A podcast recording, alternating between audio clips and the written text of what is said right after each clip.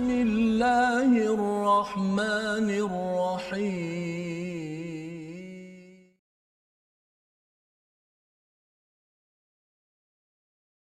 بسم الله الرحمن الرحيم.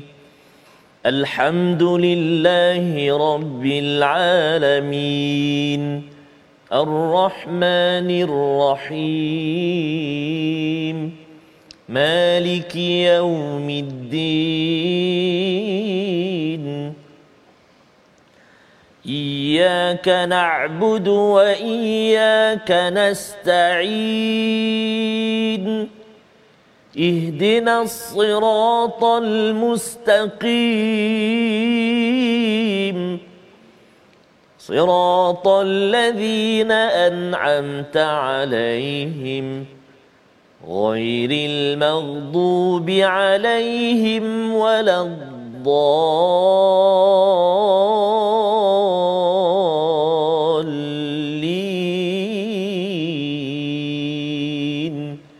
آمين. صدق الله. Assalamualaikum warahmatullahi wabarakatuh. Alhamdulillah wassalatu wassalamu ala Rasulillah wa ala alihi wa man wala syada la ilaha illallah syadana Muhammadan abduhu wa rasuluhu. Allahumma salli ala sayidina Muhammad wa ala alihi wa sahbihi ajma'in. Amma ba'du. Apa khabar tuan-tuan dan puan yang dirahmati Allah sekalian? Kita bertemu dalam My Quran Time baca faham amal pada hari ini untuk sama-sama kita meneruskan halaman baru pada hari ini.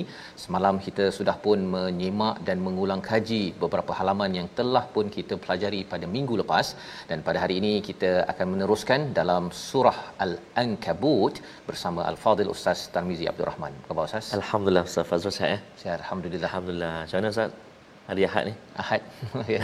Terus bersama Al-Ankabut. Al-Ankabut. Al-Ankabut laba-laba. Betul. Kita harapkan tuan uh, rumah-rumah semua di kalangan kita adalah rumah-rumah yang menjadikan Allah sebagai fokus dalam hidup kita. Kita tidak mahu jadi rumah Al-Ankabut Ustaz ya yang kita nak belajar bersama apa maksud di sebalik rumah Al-Ankabut yang InsyaAllah. dinyatakan dalam surah yang ke-29 ini. Mari sama-sama kita mulakan dengan doa ringkas kita subhanakala ilmalana illa ma 'allamtana innaka antal alimul hakim rabbi zidni ilma. Kita saksikan apakah ringkasan bagi halaman ke-400 pada hari ini.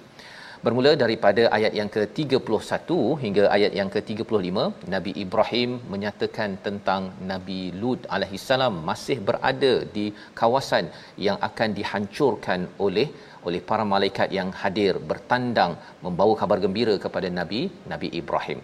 Kemudian diikuti dengan kisah Nabi Shu'aib, Nabi Hud, Nabi Saleh dan Nabi Musa bersama dengan kaum mereka bagaimana Allah menjelaskan peristiwa-peristiwa ini sebagai pujukan kepada kepada sahabat kepada semua yang diuji dalam hidup ini bahawa keimanan dan juga amal soleh akan menyelamatkan kita. Mari sama-sama kita mulakan dengan bacaan ayat 31 hingga 34 pada hari ini bersama Al-Fadil Ustaz Tarmizi Abdul Rahman. Terima kasih Fadil Ustaz Fazrul. Assalamualaikum warahmatullahi wabarakatuh. Alhamdulillah wassalatu wassalamu ala Rasulillah wa ala alihi wa sahbihi wa man walah wa ba'da. Apa khabar semuanya? Ayahanda dan bonda, tuan-tuan dan puan-puan muslimin dan muslimat, sahabat-sahabat Al-Quran yang dikasihi Allah Subhanahu wa taala sekalian. Uh, Alhamdulillah bertemu kita di hari ini. Uh, kita berada di halaman yang ke-400. Masya-Allah. Jadi ada lagi lebih kurang dalam 200 Uh, 6 ataupun 204 lagi lah 204. kurang lebih. Ya. Allahu akbar. Subhanallah tabarakallah. Mudah-mudahan kita dapat terus bersama dengan Al-Quran dan untuk permulaan ini uh, mari kita sama-sama uh, membaca uh, bermula ayat yang ke-31 uh, sehingga ayat yang ke-36 tadi Ustaz. eh? 34. 34 okey uh, ayat 31 sehingga ayat yang ke-34 dan untuk permulaan ini jom kita mula baca dengan bacaan murattal صوبها إن شاء الله. أعوذ بالله من الشيطان الرجيم.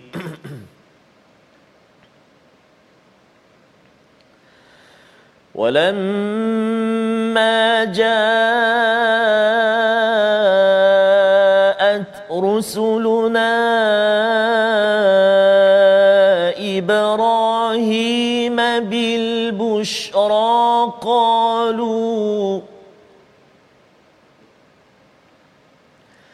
قالوا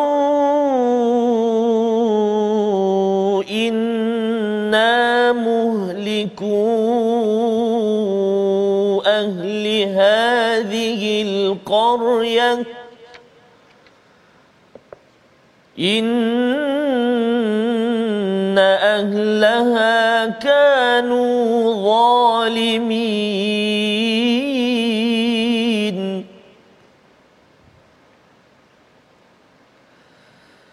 قال إن فيها لوطا. قالوا نحن أعلم بمن فيها. لننجينه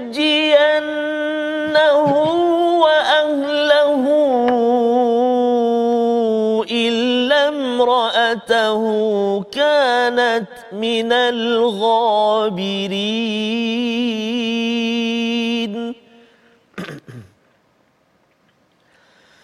ولما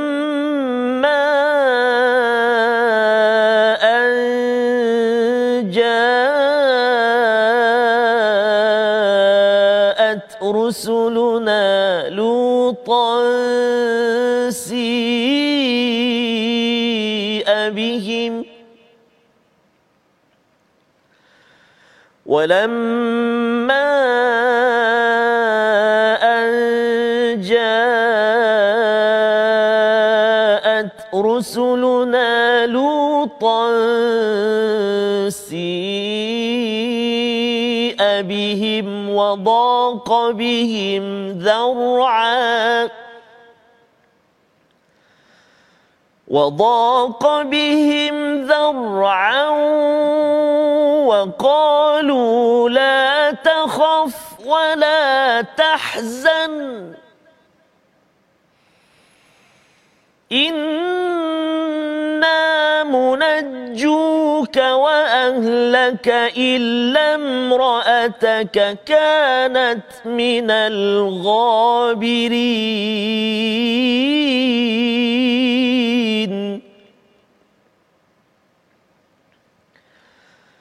إنا منزلون على أهل هذه القرية رجزا إنا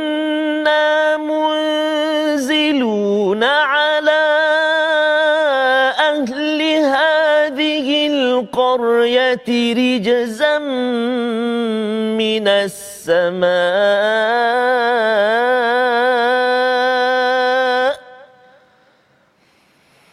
رجزا من السماء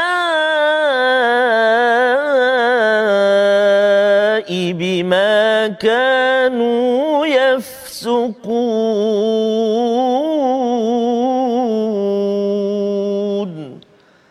صدق الله العظيم Surah Al-Azim gitulah bacaan daripada ayat yang ke-31 hingga 34 daripada surah Al-Ankabut. Terima kasih ucapkan Yes, kepada banyak Ustaz. mat, Sah. Ya.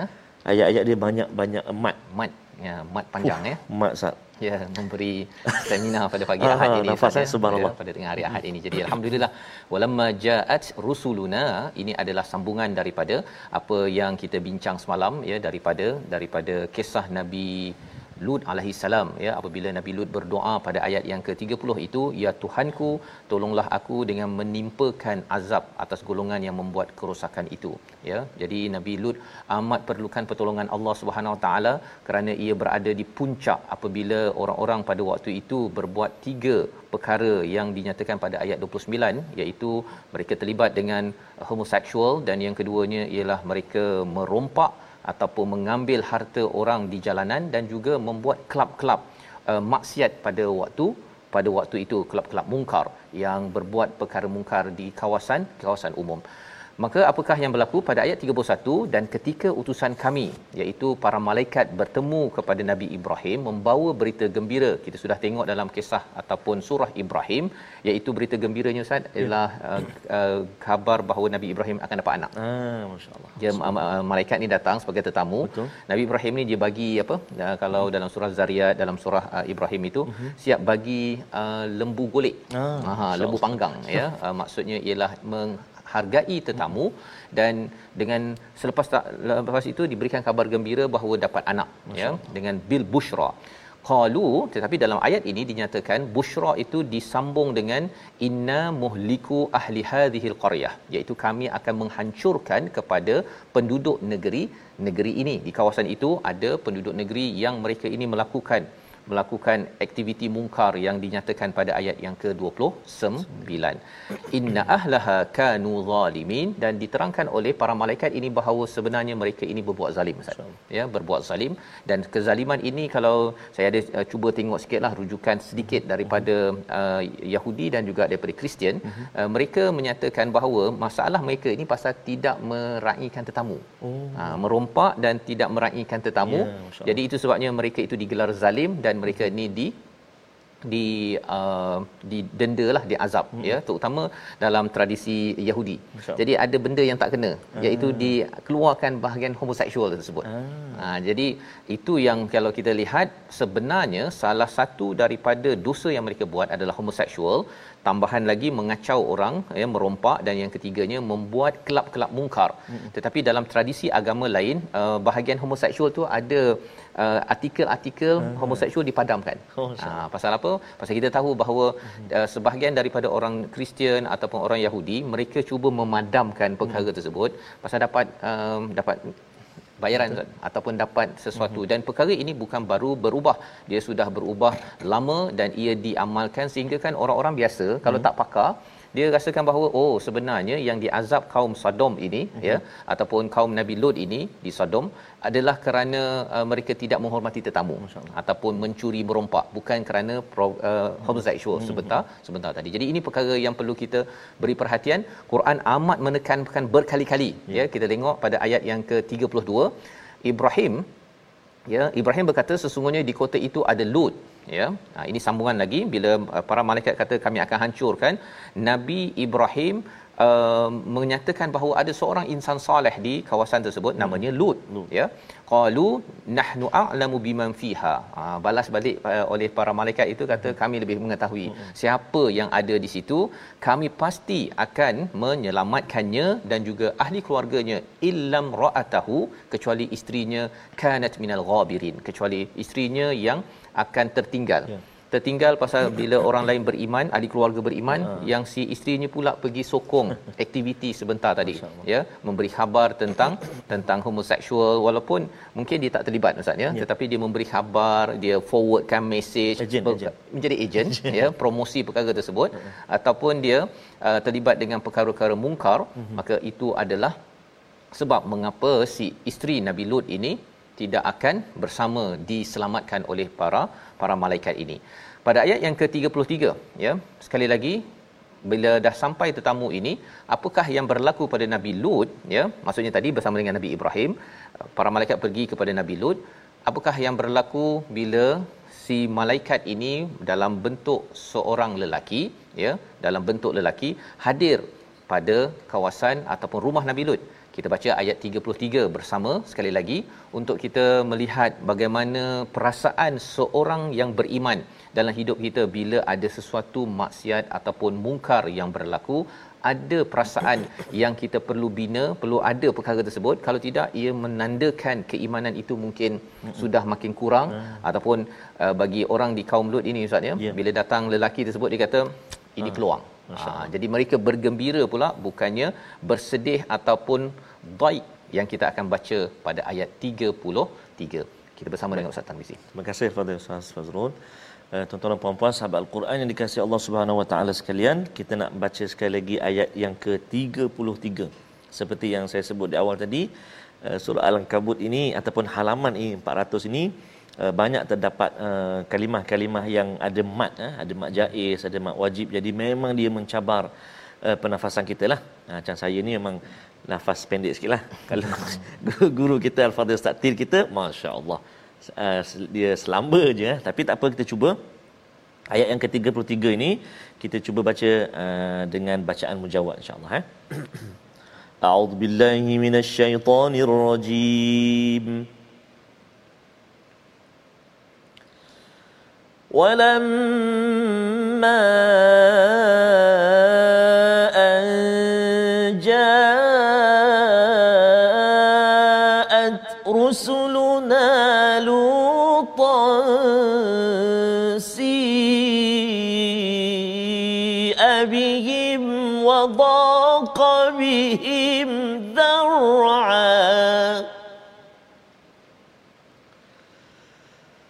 وضاق بهم ذرعا وقالوا لا تخف ولا تحزن. إنا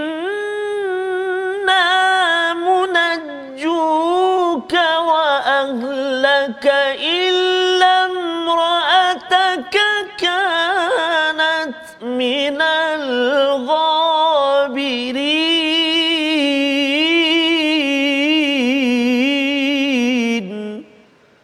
صدق الله العظيم Surah Al-Azim ayat 33 dan ketika para utusan kami para malaikat datang kepada Nabi Lut dia bersedih hati maksudnya ini yang dinyatakan perasaan Nabi Lut bersedih hati iaitu istilahnya si abihim ya. Uh, nampak rasa uh, di mukanya itu rasa hmm. tak berapa senang hmm. ya. Tak senang bukan kerana tak nak tetamu tetapi bila didapati ah lelaki bahaya di kawasan sini ia pernah berlaku kepada tetamu-tetamu lain wadaqa bihim ya. Dan apakah yang berlaku? Wadaqa bihim zar'a. Dia kalau kita ambil uh, booster ke ustaz ya bila dah kena zoom tu dia rasa macam lemah sikit tu. Kekuatan itu lemah pada uh, Nabi Lut. Kerana apa? Kerana ini tetamu yang akan menghadapi cabaran Ya. ya menghadapi cabaran dan di situ sahaja para malaikat dapat kenal pasti apa yang berlaku pada uh, Nabi Lut waqalu mm-hmm. ya dibalas oleh para malaikat la takhaf wala tahzan jangan takut jangan bimbang inna sesungguhnya kamilah yang akan menyelamatkan kamu dan juga ahli keluarga kamu kecuali kecuali isteri kamu ya kanat minal ghabirin. Ulang balik ayat 32 tadi itu Betul, ya kepada ayat 33 nak menceritakan apa ya menceritakan bahawa sebenarnya hmm. jangan kita tertinggal dalam kafilah buat kebaikan ustaz. Ah, ha, ya jangan tertinggal. Tertinggal kita catch up balik hmm. okey cuba balik. Quran pun sama ustaz ya jangan sampai satu hari kita tertinggal Ha-ha. kita biarkan tak apalah hari satu hari dua hari tiga. Akhirnya dia jadi habit. Allah. dia jadi amalan ya sehingga kan kita rasa macam selesa tak baca Quran ha. tapi kalau kita rasa tertinggal dan kita catch up balik mm-hmm. ya pasal isteri Nabi uh, Lut ini mm-hmm. mungkin dia kali pertama dia bagi maklumat dia rasa bersalah tetapi akhirnya dia rasa best pula Betul. kan untuk menjadi tali barut ataupun ejen ya. promosi kepada perkara perkara mungkar jadi berkali ayat 32 dan 33 ini digelar sebagai ghabirin ya mereka yang tertinggal mengapa ditinggalkan daripada diselamatkan? Kerana dalam hidupnya selalu meninggalkan kepada kepada keimanan yang diseru oleh suami sendiri pun ya, ya. Suami sendiri tapi kalau isteri je asyik main uh, shopping je kan? Contohnya bukan salah shopping kan? Tapi kalau shopping sahaja sehingga lalai daripada peringatan Allah Subhanahu Wa Taala itu akan menjemput kepada kelalaian dan akhirnya jauh daripada bantuan Allah Subhanahu Wa Taala. Ayat 34 inna munzilun. Apakah yang berlaku selepas itu kami menurunkan kepada hadhil qaryah kepada penduduk itu rijzan ya iaitu satu sesaan minas sama iaitu katanya adalah uh, hujan batu ya. ada yang kata bahawa hujan yang akhirnya ada sulfur ya ada, kalau kita pergi ke laut mati ustaz ya uh, ada yang kata tinggalan-tinggalan itu ya selain daripada diterbalikkan kaum kaum uh, Lut ini sendiri. Kaum Lut adalah uh, satu-satunya kaum yang diazab Ya. dua kali. Allah. Ha, satu dengan hujan tadi tu, hmm. hujan batu tadi dan juga diterbalikkan Balikkan. ya. Pasal apa? Pasal kesalahan mereka itu adalah amat-amat bahaya ya amat-amat merosakkan kepada kepada dunia dan ia adalah dosa pertama homoseksual yang akhirnya diteruskan oleh generasi-generasi seterusnya yang kita berdoa tuan-tuan sekalian kita berdoa diri keluarga kita masyarakat kita dilindungi daripada perkara mungkar ataupun fahsyak yang diawali oleh penduduk kaum kaum Lut. Jadi di hujung itu Allah katakan mengapa Allah bagi azab tersebut? Bima kanu yafsukun kerana mereka berbuat fasik. Ya fasik mereka itulah yang dinyatakan pada ayat 29 iaitu mereka merompak ya. ya mereka yang pertamanya itu adalah kerana mereka terlibat dengan homoseksual. Jadi ini ulangan demi ulangan Betul. ya Allah beritahu kepada kita uh, mengapa di dalam surah al-ankabut ni kita kena faham suasananya ialah kalau awal kita bincang sebelum ini Ustaz mm-hmm. tentang khabab al-arad. Mm. Ha, dia sampai dia punya Betul. apa bila dibakar tu mm. lemak-lemak dia tu memadamkan api. Allah ya. Berbirat-birat bila dia dah habis tu dan dia datang jumpa Nabi, mm. ya Rasulullah bila pertolongan.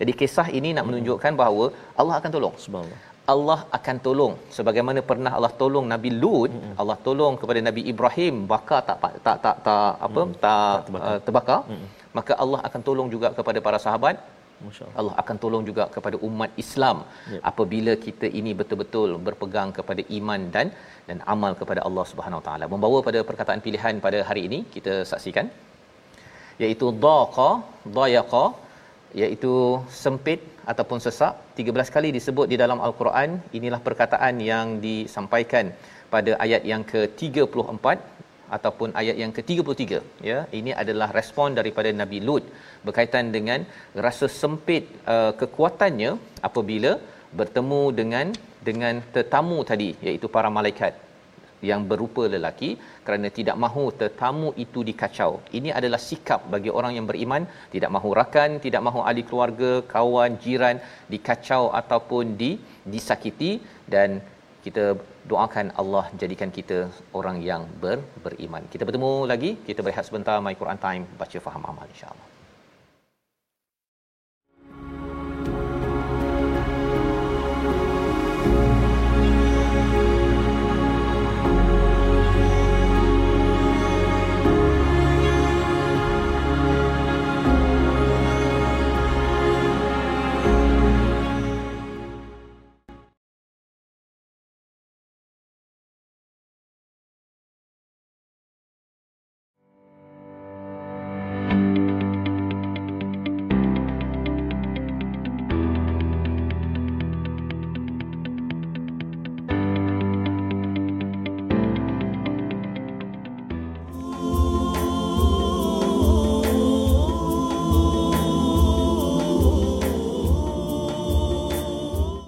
Antara lirik eh.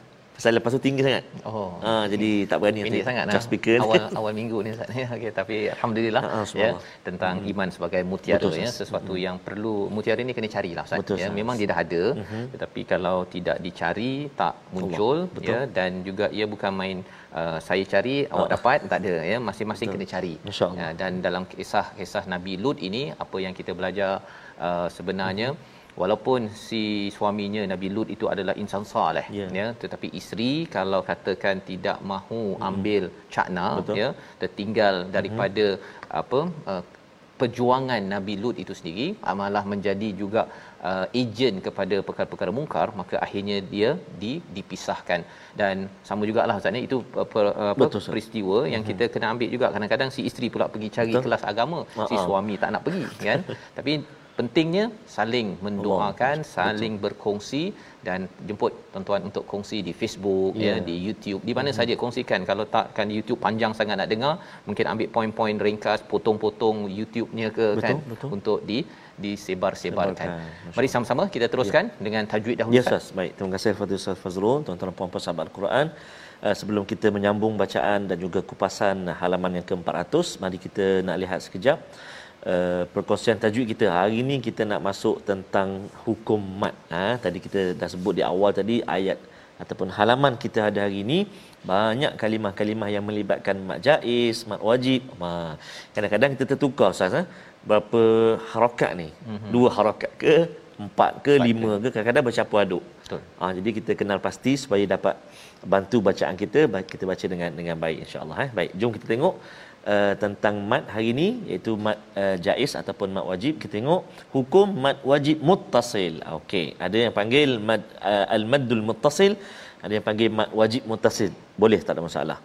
Kadar mat dia ialah empat atau lima harakat. Ha, empat atau lima harakat. Jadi dalam halaman yang ke-400 ni contoh yang kita nak tengok ialah pada ayat yang ke-31 mula-mula sekali ke atas tu kan a'udzubillahi minasyaitonirrajim walamma ja'at rusuluna. Kan? Jadi kadang-kadang kita tertanya macam mana nak kira dia kan Ustaz Fazal? Macam mana cara nak nak kira dia kan? Jadi tuan-tuan boleh boleh cubalah. Sama ada daripada jari kita ni dalam keadaan terbuka macam ni kita tutup. Contoh walamma jaa lima harakat ataupun daripada keadaan tutup kepada buka. Walamma jaa lima harakat ha, kan? Tapi jangan cuba ketika solat pula. Ha, kan pelik. Makmum sebelah tengok kan apa hal pula kan? Ha, jadi boleh latih dan bila kita dah terbiasa insyaallah safas ha, dia akan jadi kita boleh boleh agak dah panjang gitu. Berapa panjang ha, dia. panjang dia. Jadi kena hati-hati wajib mutasil empat atau lima harakat. Selamat mencuba. Mudah-mudahan dipermudahkan insyaallah wallahu a'lam Okey, terima kasih ucapkan pada Ustaz Tarmizi ya berkongsi tentang mat kita dah mula Betul. mat wajib muttasil. Muttasil, Ya, kalau bersambung tu Ha-ha. wajib muttasil. Betul, ya, kalau dia berpisah Berpisah. pada dua kalimah berbeza jaiz Munfasil. munfasil Betul, ya. Ha, dan bila cakap tentang 3 4 5 tadi Ustaz kan 2 4 5 tadi tu uh, dia kadang-kadang ada yang baca ketika uh, mat itu dia panjang sangat tarik Ha-ha. ya tapi kalau waktu mat biasa tu dia pendek kan macam mana dia nak menyeimbangkan Ah, tu? menyeimbangkan tu. Jadi itulah kita kenal pasti uh, uh, apa nama ataupun mat itu sendiri. Kalau macam mat wajib ni kan, kalau uh, kalau kita tengok kalimah jaat itu kita nak kenal pasti dia macam mana nak tahu? Uh, sebab uh, mat itu tanda mat ataupun huruf mat alif tu dia ada tanda atas dia kan. Ya. Ada kata misai lah, lintah macam-macam lah. Ya. Uh, bertemu dengan hamzah a tu dalam satu kalimah. Hmm. Itu yang dia tak bercerai lah. Ya. Satu kalimah. Jadi yang tu memang kena empat atau lima harakat. Harakat. Ha. Jadi mat ni pula dia berbeza-beza mengikut keadaan. betul Kalau kita wakaf kadang-kadang dia tak jadi panjang, dia jadi pendek. Kadang-kadang dia tak jadi uh, mat dia jadi dengung. Allahu akbar. Jadi sangat penting Ustaz ya, untuk, untuk ada belajar, semak, ya. hmm, belajar dan itulah usaha kita sikit sebanyak dalam My Quran Time untuk kita kongsi dan kita ulang kaji uh, pengajian tajwid kita insya-Allah taala. InsyaAllah ya. Jadi kita harap nanti kita macam driving lah Ustaz ya. Betul, Ustaz. Mula-mula mungkin dia tergagap-gagap sikit Ha, ha. ya. Uh, Tetapi alhamdulillah bila kita latih dan latih Ha, ha. uh, mungkin kalau tak ingat pun nama, Nama dia betul. tadi Mm-mm. tapi cara kita Baca, driving tu betul. ya Mm-mm. adalah cara yang betul, Betul. meneruskan satu baris demi satu Betul, baris Ustaz. dalam al-Quran ini. Baik. Kita ingin meneruskan ya kisah uh, Nabi Lut alaihi salam sebagai satu satu kisah Ya. kalau kita lihat kisah-kisah lain dalam surah lain ada ada tujuan objektif yang ingin disampaikan di dalam di dalam al-Quran. Dalam surah ini kita yakin ya bahawa di awal surah al-Ankabut ini bercerita tentang cabaran umat Islam di di Mekah ya. Mereka ini boleh berjihad tapi jihad mereka bukan berperang. Jihad mereka ialah tidak berperang ha ya. Jihad mereka mereka ini diseksa ya dengan keimanan dan tidak boleh berperang. Dan adakah Allah akan bantu? Inilah jawapannya. Malah bagi kisah Nabi Lut ini ada lagi ekstra yang Allah ceritakan pada ayat yang ke-35 sehingga kita sambung kepada nabi-nabi lain pada ayat sehingga ayat 38 kita teruskan Ustaz Baik, terima kasih Ustaz uh, Al-Fadhil Ustaz Fazrul. Tuan-tuan dan puan-puan, ibu-ibu ayah-ayah yang dikasihi Allah Subhanahu taala sekalian, sahabat Al-Quran, uh, ayat yang kita nak sambung kejap lagi ni uh, ada dua tempat yang melibatkan idgham Ustaz ah. Ini saja kita kongsikanlah supaya nanti kita bacakan. Yang pertama sekali permulaan itu ayat yang ke-35 wala qad tarakna. Wala qad tarakna. Jadi qalqalah kat situ tak tak tak terjadilah sebab dia memasukkan dal itu ke dalam ta satu tempat Kemudian satu lagi pada ayat yang ke-38 waqad tabayyana. Kan? tabayyana. Waqad tabayyana. Nama dia idgham mutamathilain dan ada setengah pembahagi lagi dia kecilkan idgham mutamathilain saghir. Hmm. Maksudnya kalau mutamathilain ni dia sama makhraj dan sama sifat. maksudnya ini terus baca ta terus Terus masuk kepada ta. Ha. dal tak bunyi dah Dah tak bunyi. Ha, idgham mutamathilain saghir kan. Huruf pertama sukun ataupun mati, huruf yang kedua tu berbaris. Ha, jadi kita baca nanti uh, walaqad tarakna dengan waqad tabayyana. Jom kita praktik terus dalam bacaan kita dengan bacaan murattal Hijaz. أعوذ بالله من الشيطان الرجيم ولقد تركنا منها آية بينة لقوم يعقلون وإلى مدين أخاهم شعيبا فقال يا قوم اعبدوا الله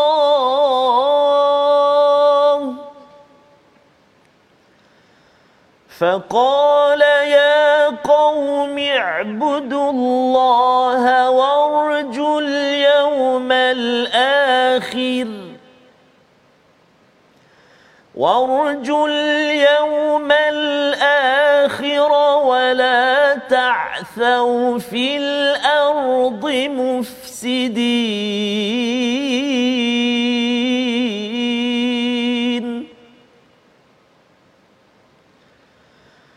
فكذبوه فأخذتهم الرجفة فأصبحوا في دارهم جاثمين.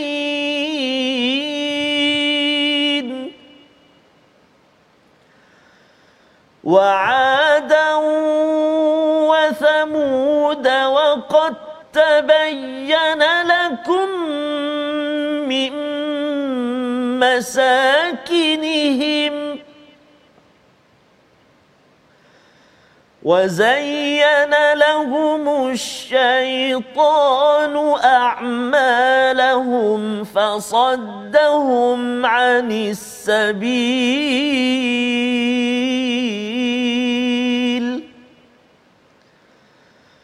فصدهم عن السبيل وكانوا مستبصرين.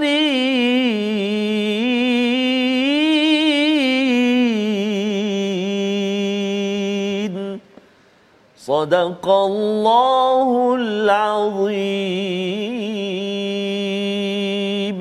Surah Al-Azim gitulah bacaan daripada ayat 35 hingga 38 menyambung kepada kisah Nabi Lut sebentar tadi bila mereka itu sudah dimusnahkan rijzam minas sama iaitu seksaan daripada daripada langit iaitu uh, seperti hujan batu yang menghancurkan mereka dan selain daripada itu mereka diterbalikkan pada surah lain. Maka Allah menyatakan pada ayat 35 walaqad tarakna ya sesungguhnya kami telah tinggalkan daripada sebahagian negeri itu ayah ya sebagai satu sebagai satu bukti bayyinah yang jelas liqaumi yaqilun untuk kaum yang ingin menggunakan akal mereka. Apakah yang ditinggalkan itu? Itu sebabnya kalau kita pergi ke Jordan Ustaz ya, kita masih lagi boleh melihat kepada laut mati mm-hmm. ya yang kalau berenang jangan uh, apa uh, berpaling ke bawah kan, masuk air garam itu terlampau perit kan. Ya jadi kita boleh uh, berenang mm-hmm. sambil minum air ya orang buat begitulah kan kuat lentang kuat lentang kuat lentang ya jadi uh, itulah tempatnya ya uh, yang bercerita tentang Allah kata tarakna kami tinggalkan. Uh-huh. kami letakkan ini sebagai apa? Ayatam bayyinah uh-huh. ya sebagai satu bukti yang menjelaskan kebenaran Allah Subhanahu Wa Taala bahawa apa? Bahawa Allah pasti akan menolong orang yang ber, beriman. Allah pasti akan menolong orang yang beriman kalau kita ini mungkin mencabar, tercabar, Betul. diuji, disakiti kerana memperjuangkan iman dan juga kebaikan. Ha, bukan kerana sakit kita ini kerana kita ni uh, apa disebabkan uh, kita hanya untuk diri sendiri hmm. sahaja tetapi kerana nak buat ke kebaikan. Hmm. Maka ini adalah bagi kaum yang nak menggunakan akal ya mau menggunakan akal yang berfikir aras tinggi dia dapat melihat oh sebenarnya dalam kisah Nabi Lut ini nampak seperti berulang ya pada surah-surah yang berbeza. Tetapi dalam surah ini untuk menjelaskan bahawa kalau saya buat kebaikan saya jauhkan daripada perkara-perkara kemungkaran ini maka saya pasti akan di dibantu oleh Allah Subhanahu Wa Taala. Dan lebih daripada itu Allah membawakan kepada kisah Nabi Shu'aib pada ayat yang ke-36 wa ila madyana akhahum syuaiba ya iaitu pada kaum madian Nabi Shu'aib bapa mertua ya. kepada Nabi Musa. Nah, kita dah tengok dalam surah Al-Qasas surah yang ke-27, tapi kali ini sudutnya apa?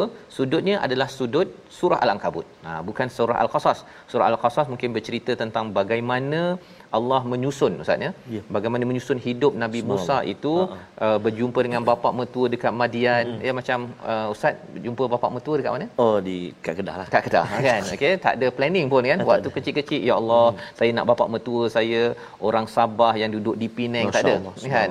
Tetapi Allah susunkan dan di situ semuanya adalah untuk untuk perjuangan kebaikan. Yeah. Ha dia bukannya oh Allah susun-susun ni ha, lepas tu duduk-duduk hmm. happy ever after tak ada. Ya. Sebenarnya nak dapat kebahagiaan terusnya itu adalah dengan kita berjuang ikut Nabi Musa. Yeah. Itu kalau sudut pada surah Al-Qasas. Tetapi dalam surah Al-Ankabut ini kisah Nabi Shu'aib adalah nak menunjukkan Nabi Shu'aib bapa mertua yang menjadi pejuang. Perjuangan pada kaum Madian ini apakah katanya? Ya qaumi wahai kaumku beribadahlah sembahlah kepada Allah warjul yaumal akhir. Ha ya di awal surah al al-ankabut ini ada perkataan warju ustaz ya. Uh, raja ini maksudnya ialah pengharapan. Inilah antara tema penting dalam surah al-ankabut ya itu kita ada harapan kepada siapa? Kepada Allah Subhanahu Wa Taala bukan kepada kepada labah-labah. Ya. Ha labah-labah ni lambang kepada formula makhluk yang lemah. Hmm, Ustaz ya. Bila kita diuji sila ada harapan. Ya. Ha, bila kita ada ujian COVID-19, Betul. ujian banjir bagi tuan-tuan, mungkin ada saudara yang ada ujian tertentu, kita kena ingat perit macam mana pun jangan putus harap kepada siapa? Kepada Allah Subhanahu Ya, dan di sini beribadah pada Allah berharap kepada hari akhirat. Pasal di akhir akhirat Allah tidak akan mensia-siakan segala ujian yang ada itu Allah akan bagi yang lebih baik Ustaz ya. Di akhirat khairu wa abqa. Nah, kalau rumah tu mungkin dah dah kena banjir ke hmm. ataupun ada kesakitan dalam diri tuan-tuan sekalian, ya. sampai sana lebih baik maksudnya tidak ada sakit lagi dah. Kan? Dan di sana kekal Masya. sihat. Kan sekarang ni kita uh sihat ustaz kan, tapi uh lepas tu eh sakit, betul, betul sihat balik hmm. sakit. Jadi kadang-kadang kita pun bila saya tengok kat rumah tu ubat banyak dalam oh, satu uh, plastik tu kan. uh Kata bila lah nak habis makan ubat ni kan. uh, rupanya sebenarnya yang habis makan ubat ni mana tuan-tuan? uh Apabila sampai kepada hari akhir, Masya. kita diizinkan untuk berada di syurga Allah. Syaratnya wala ta'thau fil ardi mufsidin. Jangan berkeliaran buat kerosakan. Ini yang dibuat oleh Madian. Mereka ini cari orang untuk tipu. Betul. Cari orang untuk tipu, cari orang untuk dapat kepentingan diri sendiri, tetapi kita berkeliaran untuk membantu. Ya, tuan-tuan kalau katakan pergi balik kampung ke apa sebagainya, ada peluang saja kita menambahkan iman kalau berjalan ke pergi apa naik gunung apa gunung Ustaz hari itu ke Kundasang katanya. Oh, ya, seronok Ustaz di sana. Alhamdulillah. Apa apa yang Ustaz nampak di sana Ustaz oh, yang menambah Allah. iman dan menambah amal? Oh, pertamanya uh, Kinabalu tu sendirilah. Ya. Yeah. Ana sempat uh, tengok 10 minit saja. Lepas itu dah ditutupi dengan kabus sepanjang kabus. hari. Mm-hmm. Dia nak tunjuk bahawa uh, betapa kebesaran Allah Subhanahu Wa Taala dan benda yang besar pun Allah boleh sekejap sekejap mata sahaja mm-hmm. kan ya apatah lagi kalau kita ni kecil sangat Betul. kalau Allah nak tag sekali Allah je habis kita kan Betul. jadi itu adalah bagaimana membina iman ketika kita berjalan mm-hmm. misalnya kita, sepanjang hidup kita yeah. jangan sampai kita jadi orang yang setiap masa bu, nak mm-hmm. makan orang ha ya membuat kerosakan mm-hmm. seperti kaum Madian ini sendiri. Mm-hmm. Maka apakah respon mereka? Ayat 37 kita baca sekali lagi untuk kita memahami bagaimana pada zaman Nabi di Mekah itu pun sama respon daripada orang musyrik tetapi Khabab al-Arad ya tetap juga istiqamah walaupun badan dia berbirat-birat dibakar oleh musuh pada waktu itu. Ayat 37. Baik. Terima kasih kepada Ustaz Fazrul. Subhanallah. Tuan-tuan puan-puan sahabat Al-Quran, ibu ayah dikasihi Allah SWT. Kita nak baca lagi sekali ayat yang ke-37. Ayat ni pun panjang. Kita cuba sampai tak satu ayat tu kita baca ya. A'udzubillahi minasyaitonirrajim. فكذبوه فأخذتهم الرجفة فأصبحوا في دارهم جاثمين. صدق الله العظيم. Mereka mendustakan Nabi Shu'aib maka mereka ditimpa gempa yang dahsyat lalu Allah. jadilah mereka mayat-mayat yang bergelimpangan di tempat tinggal mereka sendiri. Jadi ringkas saja kisah yeah. Nabi Shu'aib ini mm-hmm. kalau dalam kisah dalam surah Al-Qasas panjang kan Betul. kerana sudutnya itu berkaitan dengan Nabi Musa mm-hmm. ya tetapi dalam hal ini Nabi Shu'aib salah satu sudut pandang pada profil Nabi Shu'aib ini ialah beliau adalah nabi mengajak kepada keesaan Allah tetapi apakah yang dibuat oleh kaumnya? Didustakan maka Allah letakkan azab kepada mereka rajfah ya sebagai satu goncangan. Dan akhirnya mereka jadi mayat yang bergelimpangan. Ceritanya ialah Allah tetap menyelamatkan iman dan amal bagi orang-orang yang memilihnya. Dan diteruskan pada ayat 38 Nabi Saleh dan juga Nabi Hud. Nabi Hud dan Nabi Saleh apakah yang berlaku? Juga sesungguhnya telah nyata bagi kaum kamu kehancuran daripada bekas tempat tinggal mereka. Syaitan telah menjadikan perbuatan mereka dirasakan indah sehingga menghalang mereka ke jalan Allah sedangkan mereka adalah orang-orang yang berpandangan tajam. Sebenarnya orang yang Ad dan Samud ni Ustaz ya, dia adalah orang bijak. Oh, Orang bijak. Mustabsirin ini adalah hmm. orang yang amat tajam. Itu sebabnya mereka boleh buat binaan-binaan oh, yang cantik. Betul. Kekal sahas. sampai sekarang boleh nampak tinggalannya. Terpegun sangat kita. Memang Macam mana dibuat ya, kalau kita dapat kan dan ini adalah kawasan yang dilalui oleh orang Mekah. Ya, kawasan Ad dan Samud ini hmm. kan. Jadi bila mereka melihat eh mereka ni bijak hmm. tapi macam mana mereka ini boleh tertipu oleh syaitan ha dia sebenarnya Allah nyatakan ramai orang bijak dia hmm. ada master PhD degree yeah. apa sebagainya tetapi bila syaitan tipu mereka Allah. kadang-kadang mereka masih lagi menyembah berhala betul masih lagi cara berfikir mereka eh baiklah saya ambil rasuah saya dapat 50000 uh-huh. padahal sebenarnya kalau fikir betul-betul bijak kalau dia tak ambil 50000 dia akan dapat berjuta-juta bila Masya. sampai di di akhirat nanti logik-logik orang yang bijak ini kadang-kadang ditipu oleh ditipu oleh syaitan syaitan akan menyebabkan rasa eh ini memang berharga ni 50000 hmm. kan? Walaupun sebenarnya 50000 itu tidak diber diberkati. Jadi itu sebabnya tuan-tuan cikgu-cikgu hmm. kalau mengajar pada anak-anak murid kita pastikan bila mereka jadi bijak hmm. jangan mereka lupa bahawa ada syaitan. Masyaallah syaitan akan cuba. Dia orang bijak ni lagi bijak buat jahat. Ha lagi dia corner tu corner. baring kan? Kalau yang lain tu dia asyik ter, ter, ter, terlanggar dindingnya yang ini lebih lebih tajam tetapi rupa-rupanya Allah menyatakan bahawa mereka ini tidak tidak selamat. Pada uh, kaum di Mekah mereka dapat tahu Abu Jahal jangan kau rasa bahawa engkau ini amat bijak Mm-mm. kau kena nanti. Ha, dan ini memberi semangat kepada para sahabat memberi semangat pada kita dan kita membawa pada resolusi pada hari ini. Kita saksikan yang pertama selalu melindungi orang beriman. Satu resolusi yang kita belajar daripada kisah Nabi Ibrahim menyatakan Nabi Lut masih ada di dalam negeri tersebut. Mm-hmm. Yang kedua, bersedih ataupun rasa duka kerana ada maksiat yang berlaku di sekitar. Dan yang ketiga, walaupun ada ilmu, kita minta perlindungan daripada Allah agar jangan syaitan menghiasi perkara mungkar dalam hidup kita. bersama Ustaz Talib. Terima kasih Ustaz Fas. A'udzubillahi minasyaitonirrajim. Bismillahirrahmanirrahim. Alhamdulillahi rabbil alamin wal 'aqibatu lil muttaqin wala 'udwana illa 'alal zalimin. والصلاة والسلام على رسول الله الأمين سيدنا محمد وعلى آله وصحبه أجمعين اللهم يا الله ويا رحمن ويا رحيم Ampunilah dosa-dosa kami ya Allah Ampunilah dosa mak ayah kami, mak ayah mertua kami, muslimin dan muslimat. Birahmatika ya arhamar rahimin. Ya Allah wa ya Rahman wa ya Rahim, jadikanlah nikmat yang kau kurniakan kepada kami menyebabkan kami semakin dekat tunduk patuh kepadamu ya Allah. Jangan kau jadikan nikmat kurniaanmu itu buat kami menjadikan kami semakin jauh lalai tidak patuh kepadamu ya Allah. Kurniakan kekuatan buat kami dan juga hidayah petunjuk daripadamu ya Allah untuk kami mengurus nikmat-nikmat yang kau kurniakan kepada kami ya arhamar rahimin. Allahumma inna na'udzubika minal barasi wal junun wal judham wa min sayyi'il asqam. Wa sallallahu ala sayyidina Muhammad wa ala alihi wa sahbihi wa baraka wa sallam.